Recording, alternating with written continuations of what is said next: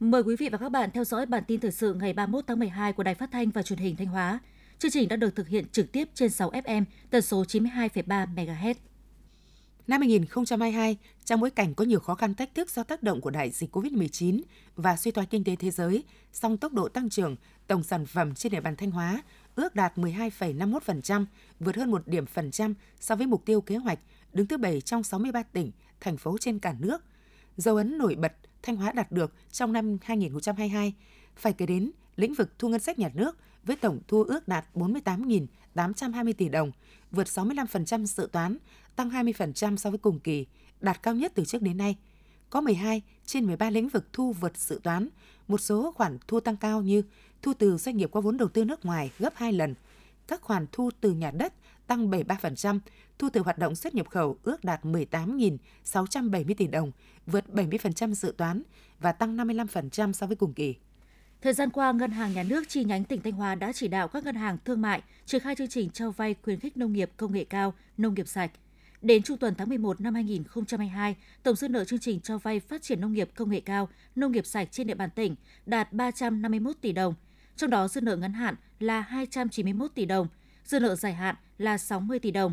Lãi suất cho vay các dự án nông nghiệp công nghệ cao, nông nghiệp sạch thấp hơn từ 0,5 đến 1,5% so với lãi suất cho vay thông thường, tùy từng trường hợp cụ thể khi khách hàng tham gia vào các khâu khác nhau của quá trình sản xuất.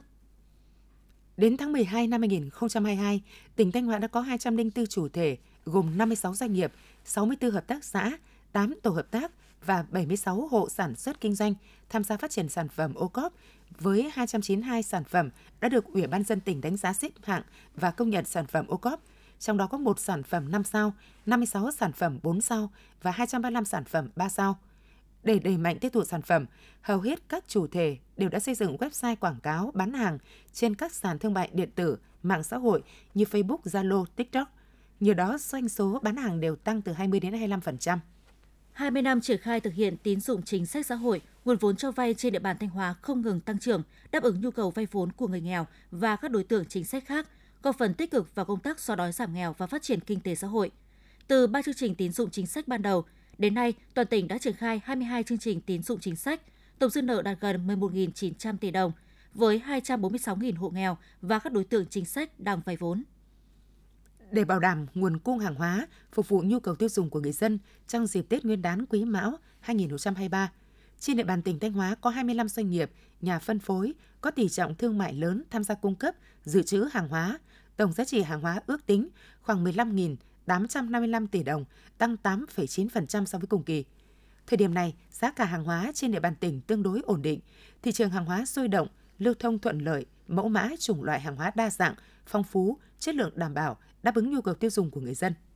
Đến hết năm 2022, Thanh Hóa vẫn còn 26 thôn bản và cụm dân cư chưa có điện lưới quốc gia. Dự kiến trong năm 2023, Sở Công Thương sẽ tiếp tục đấu mối để triển khai các dự án cấp điện lưới quốc gia cho 14 thôn bản cụm dân cư thuộc ba huyện là Mường Lát, Quan Sơn, Thường Xuân, góp phần thúc đẩy phát triển kinh tế xã hội cho các huyện miền núi còn nhiều khó khăn.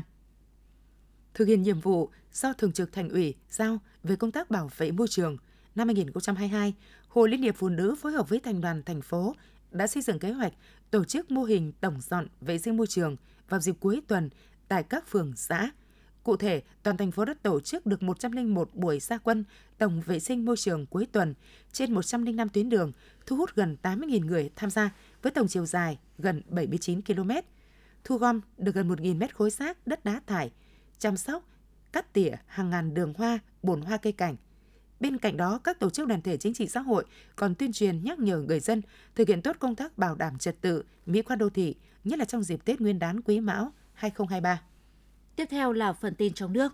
Theo số liệu của Quỹ tiền tệ quốc tế, quy mô nền kinh tế Việt Nam lần đầu tiên được ghi nhận khoảng 409 tỷ đô la Mỹ, tăng hơn 10 lần so với năm 2000.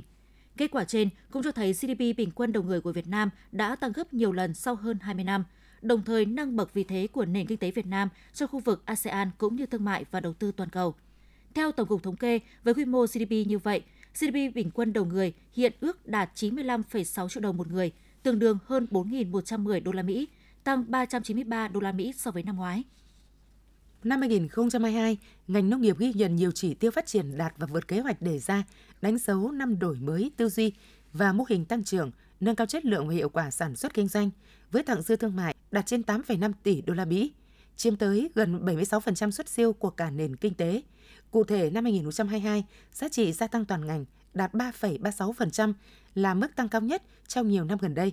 Kim ngạch xuất khẩu nông lâm thủy sản đạt 53,22 tỷ đô la Mỹ, tăng 9,3% so với năm 2021. Thặng dư thương mại trên 8,5 tỷ đô la Mỹ. Năm nay, ngành nông nghiệp đã có thêm 3 mặt hàng mới bước vào câu lạc bộ kim ngạch xuất khẩu tỷ đô, đó là cá ngừ, thức ăn gia súc, phân bón các loại và nguyên liệu.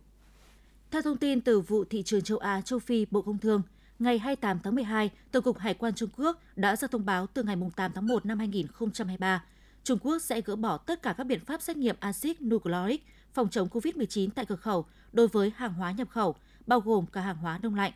Như vậy, từ ngày 8 tháng 1 năm 2023, hàng Việt xuất sang Trung Quốc không cần xét nghiệm. Quyết định số 2081 của Ngân hàng Nhà nước đã tăng mức lãi suất áp dụng trong năm 2023 của các ngân hàng thương mại đối với dư nợ của các khoản cho vay hỗ trợ nhà ở có hiệu lực từ ngày 1 tháng 1 năm 2023. Theo đó, mức lãi suất áp dụng cho năm 2023 là 5%, tăng 0,2% so với mức lãi năm 2022 được ghi nhận tại quyết định số 1956. Như vậy, sang năm 2023, các đối tượng được hỗ trợ vay vốn để mua, thuê nhà ở sẽ phải gánh mức lãi mới cao hơn. Nghị quyết về mức thuế bảo vệ môi trường đối với xăng dầu mã nhờn để áp dụng trong năm 2023 sẽ có hiệu lực từ ngày 1 tháng 1 năm 2023. Theo đó, từ ngày 1 tháng 1 năm 2023, mỗi lít xăng dầu chịu 2.000 đồng thuế bảo vệ môi trường. Cụ thể, mức thuế bảo vệ môi trường đối với xăng trừ ethanol là 2.000 đồng một lít, nhiên liệu bay là 1.000 đồng một lít, dầu diesel là 1.000 đồng một lít, dầu hỏa là 600 đồng một lít, dầu ma rút, dầu nhờn là 1.000 đồng một lít, mã nhờn là 1.000 đồng một cân. Thời hạn áp dụng nghị quyết từ ngày 1 tháng 1 đến hết ngày 31 tháng 12 năm 2023. Ban Thường trực Ủy ban Trung ương Mặt trận Tổ quốc Việt Nam vừa ban hành kế hoạch số 668 về việc phối hợp thăm và tặng quà cho người nghèo, người có hoàn cảnh khó khăn nhân dịp Tết Nguyên đán Quý Mão năm 2023. Dự kiến tặng 14.100 suất, mức 1 triệu 200.000 đồng một suất, số tiền 16,92 tỷ đồng, 2.000 suất, mức 600.000 đồng một suất, số tiền 1,2 tỷ đồng. Quà tặng 12 trung tâm, số tiền 132 triệu đồng, tổng số tiền dự kiến trên 18 tỷ đồng. Phó Thủ tướng Lê Minh Khái vừa ký quyết định số 1654 xuất cấp gạo từ nguồn dự trữ quốc gia cho ba tỉnh Ninh Thuận, Sóc Trăng, Cao Bằng dịp Tết Nguyên đán Quý Mão năm 2023.